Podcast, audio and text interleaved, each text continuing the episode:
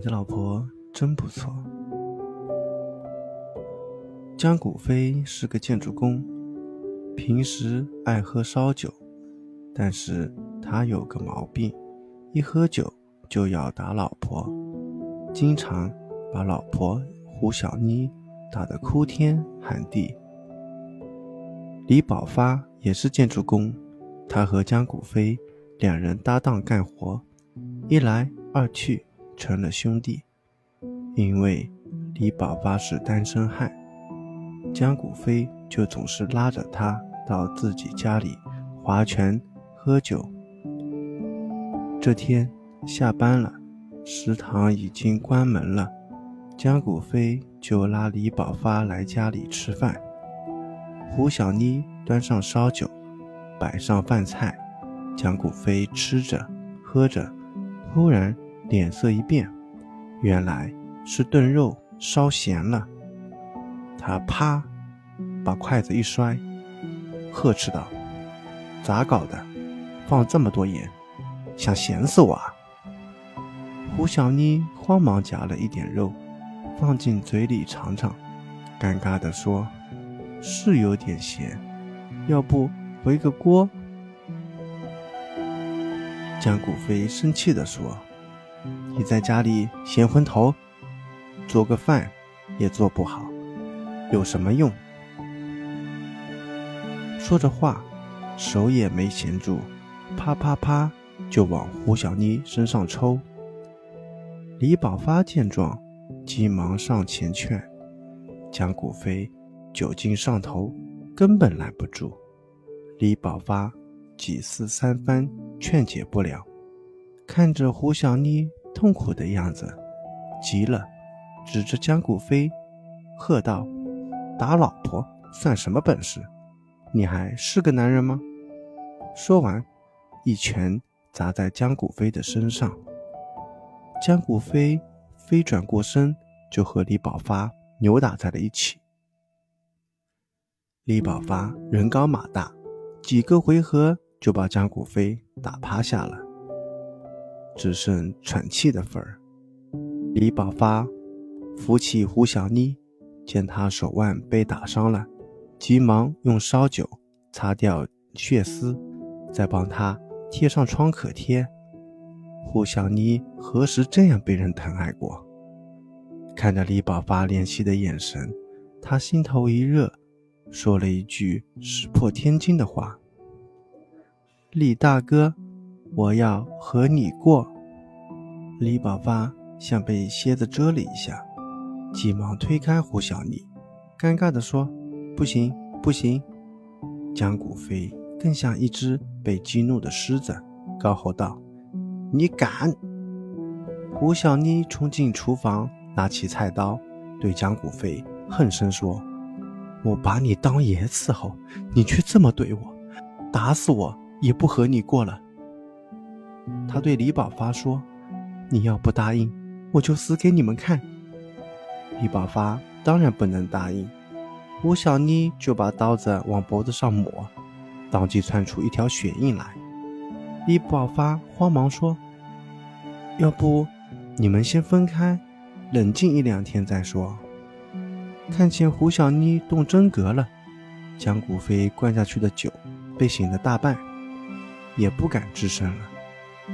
就这样，胡小妮跟着李宝发到了他的出租屋，那灯亮了一晚上。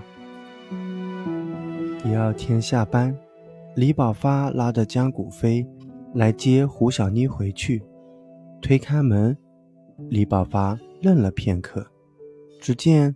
屋里收拾得井井有条，桌子上摆着香气四溢的饭菜。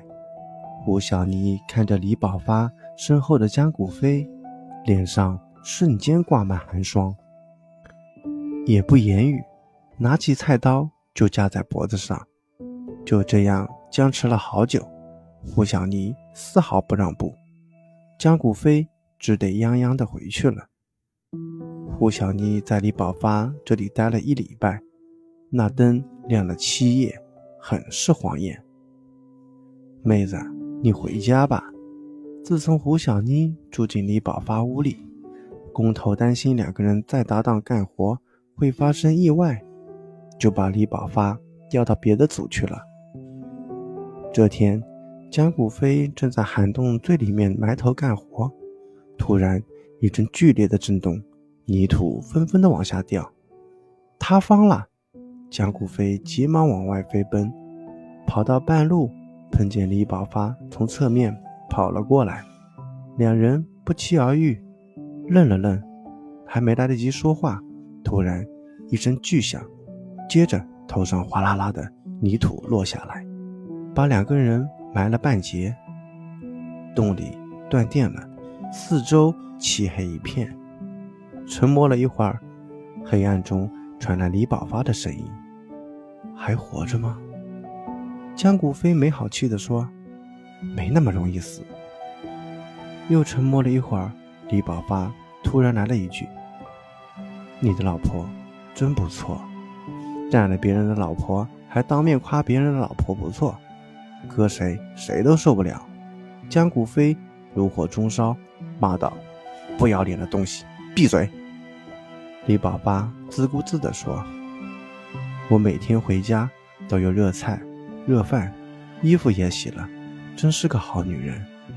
自从她来了。”屋里变得明亮了许多，有了女人的操持，家才像个家呀。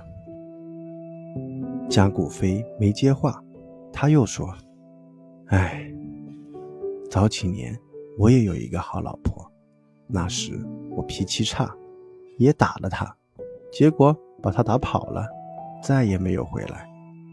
自从他跑了，家不像家，屋里冷冷清清。”江古飞心想：“可不是，胡小妮不在家这几天，屋里乱糟糟的。关键是晚上睡觉，那被窝冷冰冰的。”李宝发又说：“你说，人家一个如花似玉的闺女，被爹疼，被娘宠，嫁到婆家后，又是生娃，又是养娃，又要操持家务，还得伺候老公，慢慢成了黄脸婆。”如果老公不疼她，还要打她，那活着还有啥劲儿啊？江谷飞觉得有点道理，可他觉得李宝发话里有话，在说他，就懒得接茬。李宝发接着说：“兄弟，出去以后，你还是把老婆接回家吧。”江古飞气咻咻地说。他铁了心要和你过，我能有什么办法？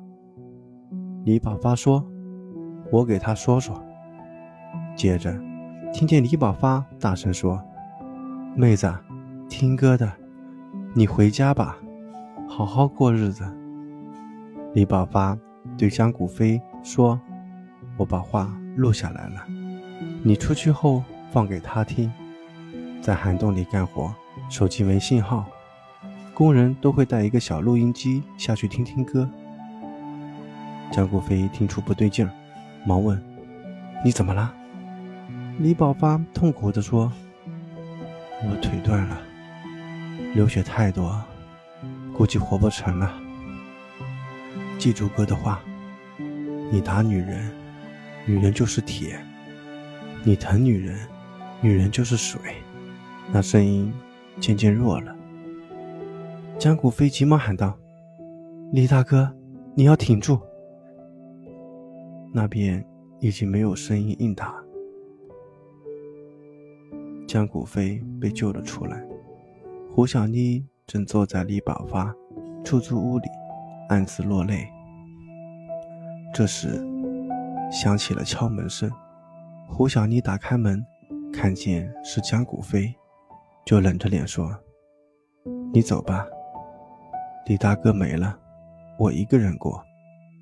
江古飞轻声说：“是李大哥让我来接你的。”他打开小录音机，里面是李宝发的声音：“妹子，听歌的，你回家吧，好好过日子。”胡小妮顿时泪如雨下。江古飞扑通跪在地上，双手抱住胡小妮的腿。哀求说：“老婆，我以前混，从今往后，我保证再也不打你了。”胡小妮心一软，留下了江古飞。到了晚上，躺在床上，江古飞又闷闷不乐起来，因为他心里有一个疙瘩。老婆毕竟和李宝发在一起过了一周，说不定……看见江古飞在床上翻来覆去的烙饼，胡小妮何尝不明白他心里的那点小九九？胡小妮猛地坐起来。冲江古飞呵斥道：“你还算是个大老爷们吗？小肚鸡肠！实话告诉你，李大哥是个真正的大老爷们，他根本没碰我，还说朋友妻不可欺。为了避人闲话，那灯整晚都亮着。”江古飞心头一热，忙说：“你别生气，我相信你。”吴小妮气愤地说：“李大哥真傻。”他要碰了我，我就死心塌地的为他守寡，怎么会回头吃你这把烂草？江古飞被噎得不作声了。胡小妮翻过身去，背对江古飞，再也不理他了。过了几天，胡小妮切菜时不小心把手指划破了，江古飞看见，急忙把老婆的手含在嘴里，把血吸干净了。再贴上创可贴，江古飞终于懂得疼人了。胡小妮扑在江古飞的怀里，呜呜地哭了起来。这以后，胡小妮对江古飞格外的好，极尽温存。江古飞真正体会到了女人的温柔。他又想起李宝宝的话：“你打女人，女人就是铁；你疼女人。”女人就是水。这以后，江古飞把烧酒给戒了，再也没有对胡小妮动过粗，连呵斥也没有过。发工钱那天，江古飞买了一瓶好酒和一大捆纸钱，跑去李宝发的坟上祭奠他。他哽咽着说：“李大哥，真的谢谢你。”接着。恭恭敬敬地磕了三个响头，那头磕的充满情意。